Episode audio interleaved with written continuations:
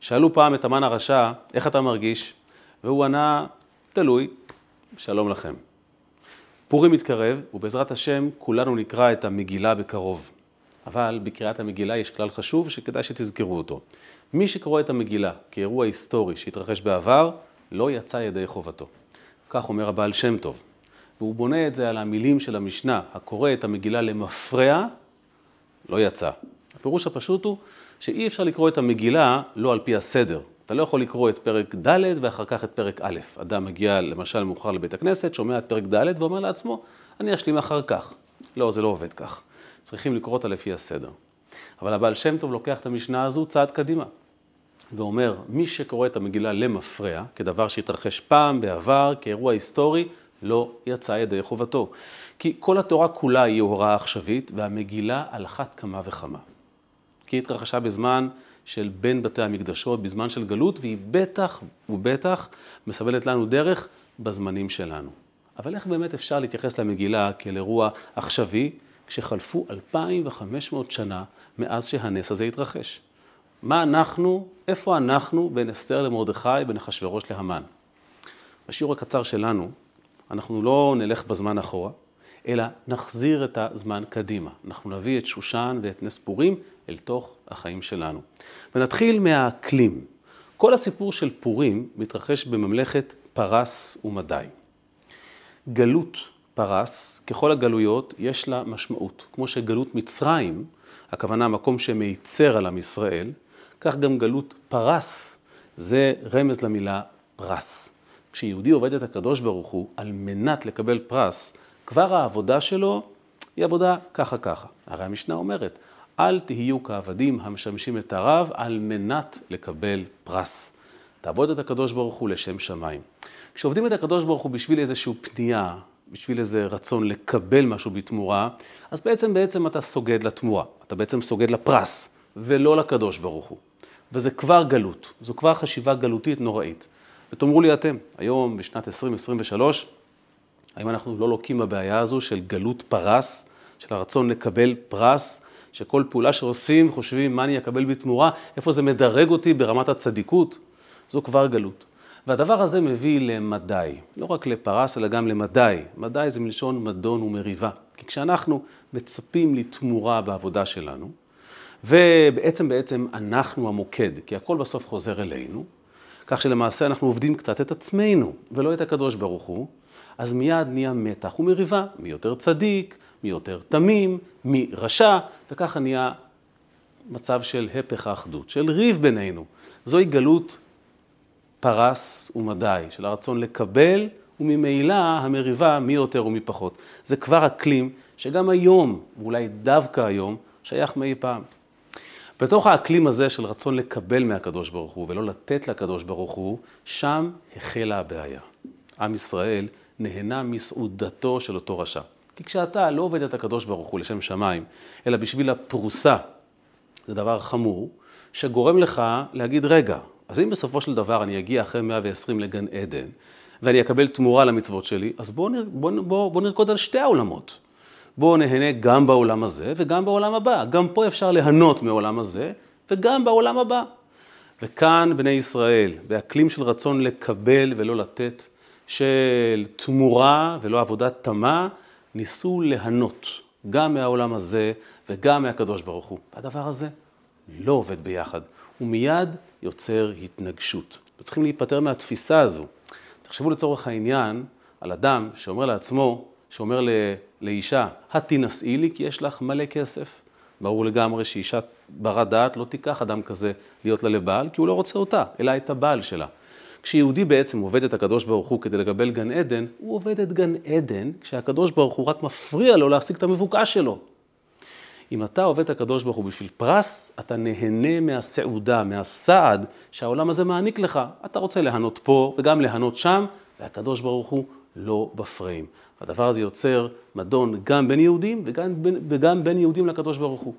כך החלה ההידרדרות. כך החלה הגזרה. והדמות הראשונה שמופיעה היא כמובן אחשורוש. מה הסיפור של אחשורוש? איך אתם מדמיינים את האיש הזה? תראו, את המן מאוד קל לדמיין. המן הוא רשע מרושע, אין פה שום ספק בכלל. אף אחד לא מייחס לו תכונות טובות או רכות. להבדיל, מרדכי ואסתר, הצדיקות שלהם ברורה ומובהקת, אין שום ספק. אבל מה הסיפור של אחשורוש בתוך העולם הזה של פרס ומדי? הוא טוב? הוא רע? זה דבר מדהים, כי הפרשנות היא ממש קוטבית. ישנם מדרשים שמייחסים לאחשורוש ממש שהוא רמז לקדוש ברוך הוא.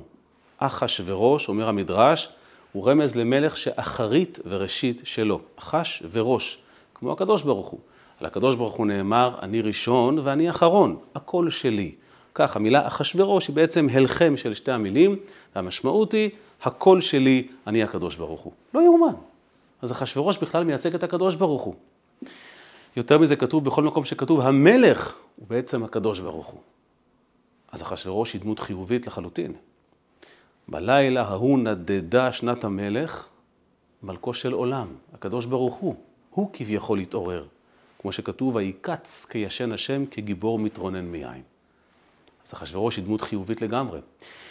מצד שני, כשפותחים את הגמרא, יש שם דעות שאחשורוש היה לא רק טיפש ולא רק רשע, אלא השם שלו מבטא כאב ראש איום ונורא.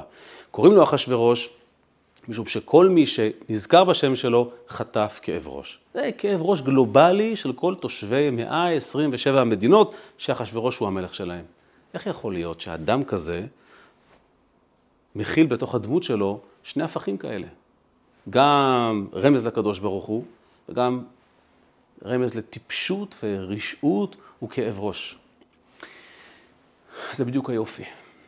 תראו על מה מלך אחשורוש. אחשורוש מלך על הודו ועל כוש. מהודו ועד כוש. הפירוש הפשוט שהוא מלך על כל העולם שהיה אז, שהחל בהודו ונגמר בכוש. יש מחלוקת בפוסקים, האם הודו וכוש היו צמודות ואז כל העולם היה שלו, או שהודו וכוש היו בעצם הנקודת סיום של העולם. אבל מה זה אומר על פי הסוד?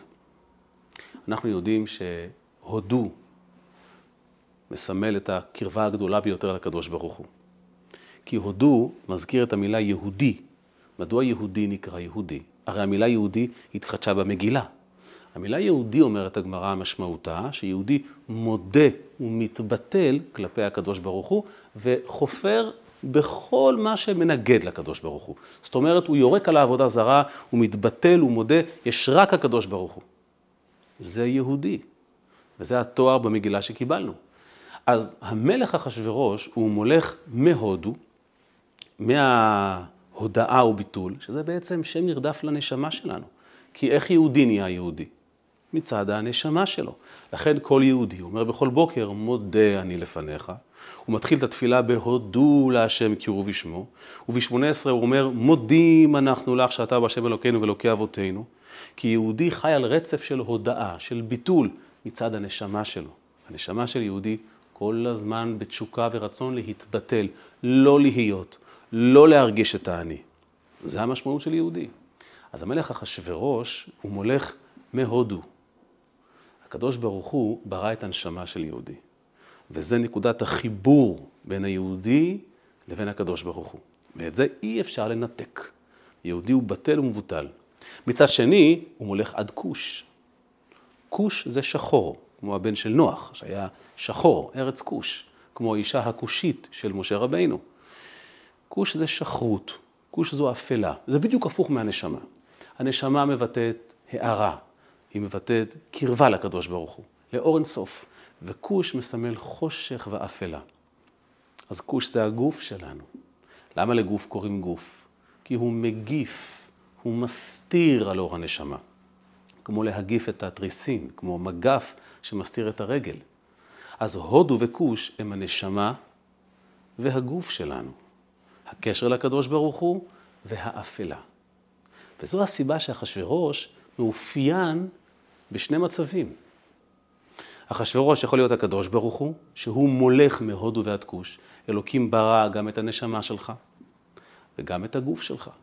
אבל אם יהודי מתעלם מהנתון הזה ואומר לעצמו, רגע, אני אמנם יהודי, אבל יש לי גוף, יש לי יצר הרע, יש לי צרכים עצמיים שלי, שמבטאים אצלי רצון להיות אני ולא להידבק בקדוש ברוך הוא. יש לי דחפים, יש לי חולשות, אני רוצה לעשות עבירה, ככה אני מרגיש. הוא הופך את הכוש לעיקר ואומר לעצמו, לא יכול להיות שבא לי לעשות עבירה, ובו זמנית אני גם קשור לקדוש ברוך הוא. במקרה הזה אחשוורוש הופך להיות מלך רשע וטיפש, שרק עושה כאב ראש. דמותו של אחשוורוש תלויה בך. האם אתה מבין שהקדוש ברוך הוא הוא מלך שראשית ואחרית שלו, שהוא מולך מהודו ועד כוש, שהוא ברא את הנשמה והוא ברא את הגוף, ולכן לא צריכים להתפעל מהאפלה, מהחושך. ודרך אגב, תאמרו לי אתם, האם המצב היום לא יותר חשוך מאשר אז בימי אסתר ומרדכי? אסתר ומרדכי חיו בזמן קצר אחרי בית ראשון. אנחנו חיים אלפיים שנה, אל, לא נתפס, אלפיים שנה אחרי בית שני. היום החושך הרבה יותר כפול ומכופל. הכוש הוא הרבה יותר מפחיד. אבל אם יהודי זוכר שהקדוש ברוך הוא מולך מהודו, מהנשמה ועד כוש, ועד קצהו של הגוף, אז הוא לא מתבלבל בעצם, בעצם. דמותו של אחשורוש תלויה בנו. אנחנו ממליכים אותו. ולכן, כשאנחנו שוכחים את זה, ועסוקים בפרס, עסוקים בלקבל פרס, ועסוקים במדי, במדון בינינו ובין הקדוש ברוך הוא, עם מפוזר ומפורד בין העמים, אז אחשורוש נהיה חתיכת כאב ראש לכולנו. היה פעם, אה, שאל פעם אה, יהודי את הרב שלו, איך יכול להיות שראינו אצל צדיקים לפעמים שיש מריבות ביניהם על שיטות, על השקפות, איך זה ייתכן? הרי הם כאלה צדיקים תמימים, ובתוך הצדיקים עצמם, אתה רואה שליצחק היה בן עשיו. איך ייתכן דבר כזה? אמר לו המשפיע, אתה יודע שכאב ראש מתחולל בראש, מה לעשות? זה נקרא כאב ראש. ולכן דמותו של אחשורוש נגזרת מהיחס שלנו. עכשיו השאלה היא, איך מתגברים על זה? כי עם ישראל באמת הסתבך אז בפרס ובמדי, ונתנו מקום לחושך, לאפלה, לכוש, ונהנו מהסעודה של אותו רשע, זה גרם למריבה עם הקדוש ברוך הוא, והם עבדו קשה כדי להאיר את הקדוש ברוך הוא, לעורר אותו. איך אנחנו נעשה את זה? התשובה היא, יש רק דרך אחת. ישנה דרך אחת להאיר את הקדוש ברוך הוא, שיתעורר, שיתגלה ולא יסתתר מאחורי הכוש, מאחורי האפלה. דרך אגב, אני נזכר שאצל חסידים היה נהוג לומר שיש אנשים שהתפילה שלהם היא מהודו ועד כוש. כוש זה נשיקה ביידיש. אז מתחיל מהודו להשם קירו ושמו, ועד ה... ועד הנשיקה בסוף התפילה, הוא לא שם לב מה יש באמצע, הוא פשוט העביר את זה ככה. אנחנו לא רוצים שה... שהעבודת השם תהיה בצורה הזו, איך אנחנו מעוררים את הקדוש ברוך הוא? והתשובה היא, חייב איניש לבסומי בפוריה עד דלא ידע בין ארור המן לברוך מרדכי. באותה דרך שעשו את זה בני ישראל במגילה. כשאנחנו נפתח את המגילה בפורים ונגלה את עצמנו בתוך פרס, בתוך מדי, נגלה בעצם את הקונפליקט בין ההודו לבין הכוש, נזכור. בני ישראל במגילה הצליחו בסופו של דבר כי הם מסרו את הנפש, בלי היגיון. לרגע אחד הם פתאום התעלמו מהפרס, התעלמו מהתמורה, התעלמו ממה יצא לי מזה, כי המן הציע להם דיל, אני הולך להרוג יהודים. מי שהוא לא יהודי, אני לא אפגע בו. על פי היגיון, אז אה, זה פיקוח נפש. אז אולי נעשה את עצמנו כאילו אנחנו גויים, אולי איכשהו נתחמק מזה, אולי... אומר בעל התניא, במשך שנה שלמה אף יהודי לא העלה על בדל דעתו להכריז שהוא מסיים את היהדות שלו. הם פשוט בישרו לאמן שהוא יכול לקפוץ להם. שנה שלמה, כל היהודים ב-127 מדינות. זה כבר לא עבודה שקשורה לפרס, זה כבר לא עם שהוא מפוזר ומפורד במדון, במדי, זה עם שמוסר את הנפש למעלה מטעם ודעת ובלי שום היגיון. זה עם שמאוחד מצד הנקודה המשותפת לכולם, שמה היא? יהודים אנחנו. דרך אגב, שמתי לב שהמקום היחיד על פני הגלובוס, שאין פה יהודים, שאין בו יהודים, זה בארץ ישראל. כשאתה טס לחוץ לארץ, אתה רואה פתאום ברחוב מישהו ואתה אומר לו, סלח לי, מי אתה? הוא אומר לך, אני יהודי, אתה שמח שפגשת יהודי. בארץ אין יהודים. יש דתיים, יש מסורתיים, יש כיפות סרוגות, יש המון סוגים, אתה לא פוגש יהודים בכלל, וזו טעות. אם נחזור להיות יהודים, יכול להיות שהכל פה יהיה הרבה הרבה יותר טוב. יהודים היא נקודת האחדות בין כולנו, משום שבסוף כולנו באים מאבא אחד, מצד הנשמה. ואת זה צריכים לשים בפרונט. מסירות הנפש של היהודים מול המן, לומר, תקשיב, לא יודע מה תעשה לי, אני לא יודע מה אתה מתכנן בשבילי, אני לא עובד את הקדוש ברוך הוא בשביל פרס, זה לא מעניין אותי, אני לא מתכוון ליהנות מעולם הזה, אני משלב ידיים עם אחי היהודים ומתבטל לקדוש ברוך הוא בתכלית. כאן הגלות של פרס ומדי נגמרות. פה ההבנה שאחשורוש הוא מלך שאחרית וראשית שלו. הוא ברא את הנשמה שלך, הוא ברא את הגוף שלך, אז מה יצא לך מלמסור את הגוף להמן? זה לא רכוש של הקדוש ברוך הוא. גופו של יהודי, של יהודי הוא דבר קדוש וטהור. והם בעצם איחדו את, ה, את היחס לנשמה ולגוף, להודו ולכוש. ולכן הם הצליחו בנקודה הזו לצאת מתוך העננה של הגלות הזו, להאיר כביכול את הקדוש ברוך הוא, להביא אותו לתוך החיים שלהם, וכך לנצח בסופו של דבר. גם אנחנו בדור שלנו. יהודי צריך לזכור, יש לנו שני סוגי עבודה. ארור המן וברוך מרדכי. ברוך מרדכי זה מה שעושים מצוות, עשה טוב, מה שהם מברכים, ברוך מרדכי. ברוך אתה השם, לשמוע קול שופר, ברוך אתה השם, להתעטף בטלית, ברוך אתה השם, להדליק נר של חנוכה. וארור המן זה כל הדברים שאסור לגעת בהם. בשר בחלב, ושעטנז, ומראות שאסור לראות. אין מה לברך על זה, אתה לא מברך על זה, אתה פשוט לא עושה את זה. אלו שני סוגי עבודות. עבודה אחת מצד הודו, ועבודה אחת מצד כוש. העבודה מצד הודו, מצד הנשמה, זה ברוך מרדכי. להמשיך את הנשמה, להאיר אותה, לברך, להבריך ולהמשיך אותה בעולם כמה שיותר. והעבודה השנייה, מצד כוש, מצד הגוף, אתה פשוט לא נותן לגוף לעשות מה שבא לו. אתה לא עושה מה שמתחשק לך. ארור המן, אני לא מברך על זה. ברוך אתה השם, שהיום לא ראיתי מראה לא צנוע, ברוך אתה השם שלא אכלתי בשר וחלב. אתה פשוט לא נוגע בזה. ובכך שאתה לא נוגע בזה, אתה מכניס את הגוף, את הכוש, במקום שיהיה חושך ואפלה, הוא נהיה נשיקה, הוא נהיה קרוב לקדוש ברוך הוא. ואז, כשאתה מוסר את הנפש, כי עד לא ידע בין ארור המן לברוך מרדכי. יש יהודי שאומר, שמע, אני יכול להבין לצורך העניין, באמת, להניח תפילין זה נחמד, שבת זה מצווה סוציאלית. כשרות, לא יודע, אולי פעם זה היה רלוונטי, זה טעים לי, מה לעשות? שעטנז, מה ההיגיון? אתה עובד את הקדוש ברוך הוא באופן של עד דלא ידע בין הרור המן לברוך מרדכי. אתה קשור לקדוש ברוך הוא ולא לפרס, ולכן מבחינתך המצווה הזו המצווה הזו, זו שאתה מבין וזו שאתה לא מבין, זו שנעימה לך ליישם כי היא נחמדה ומשפחתית, וזו שהיא לא מובנת לך, אתה עושה אותם באותה מידה, כי שניהם קשורים לקדוש ברוך הוא בעצמו. באותה התלהבות ובאותה שמחה. ואז, עוד הפעם, הקדוש ברוך הוא מתעורר. כי זה הקדוש ברוך הוא, המולך מהודו ועד כוש. הוא ברא את האתגר של המן, הוא ברא את הברוך מרדכי, ואתה מאחד את כל הנקודות יחד. זה ממש מתרחש היום, זה ממש קורה עכשיו. אנחנו צריכים להיזהר מלהיכנס לפלונטר של הרצון לקבל, לקבל פרס, לאחוז בפרוסה ולוותר על הקדוש ברוך הוא בעצמו. כתוב שכאשר הנשמה מגיעה לגן עדן, היא מתגעגעת לעולם הזה, כי בעולם הזה לא מסתפקים בפרוסות. בגן עדן אתה מקבל פרוסה. מה שעבדת אתה מקבל בהתאם צ'ק. בעולם הזה אתה מאוחד עם הקדוש ברוך הוא. זה הדבר בעצמו. אנחנו צריכים לזכור, להתעלם מהשאיפות האישיות ולהתמסר לקדוש ברוך הוא, כל אחד עד כמה שהוא יכול.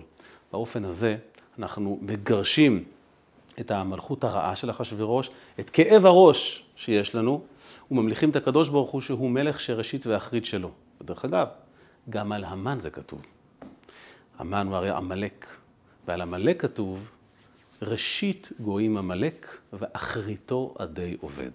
גם פה, מסתבר שגם המן הוא אחשורוש לא קטן. ראשית גויים עמלק. עמלק הוא הנקודה הראשונה של הרוע. ולכן, אתה נלחם בו רק בכך שאתה נצמד לקדוש ברוך הוא בלי חוכמות. הרבי מלובביץ' אמר פעם שעמלק, מה המסר שלו ליהודי? take it easy. פשוט take it easy. הכל בסדר, מצוות זה סבבה, יהדות זה על הכיפאק, רק take it easy. תירגע, תעשה חשבונות. אומרת תורת החסידות, בלי חשבונות. לא יכרע ולא ישתחווה, גם אם זה יעלה במחיר חיי, כי לא באתי לקחת אלא לתת. וככה פוגעים בעמלק שהוא ראשית גויים, הוא הנקודה הראשונה של כל ההידרדרות. ואחריתו, הסוף של המן, עדי עובד. כי בעצם, בעצם, כל החיות של המן זה מהנפילות שלנו.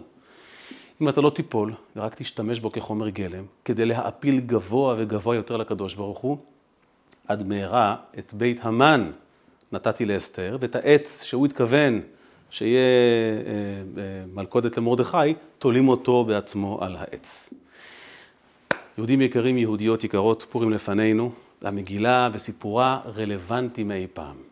נתמקד בקדוש ברוך הוא, בו עצמו, לא במה שהוא נותן לנו, לא במה שנקבל, במסירות נפש, נזכור שהגוף יקר כמו הנשמה, הודו וכוש, שניהם יחד, ועל ידי החיבור הזה לקדוש ברוך הוא, נזכה עוד הפעם שליהודים, מה הם היהודים? עם אחד, שכולם בטלים לקדוש ברוך הוא, הייתה אורה, שזו תורה, ושמחה, שהיא שמחת הפורים, ושמחת הפורים והתורה שנקבל מהקדוש ברוך הוא בזכות מסירות הנפש, לא ימושו ולא יעזבו אותנו לעולמי עד. פורים שמח.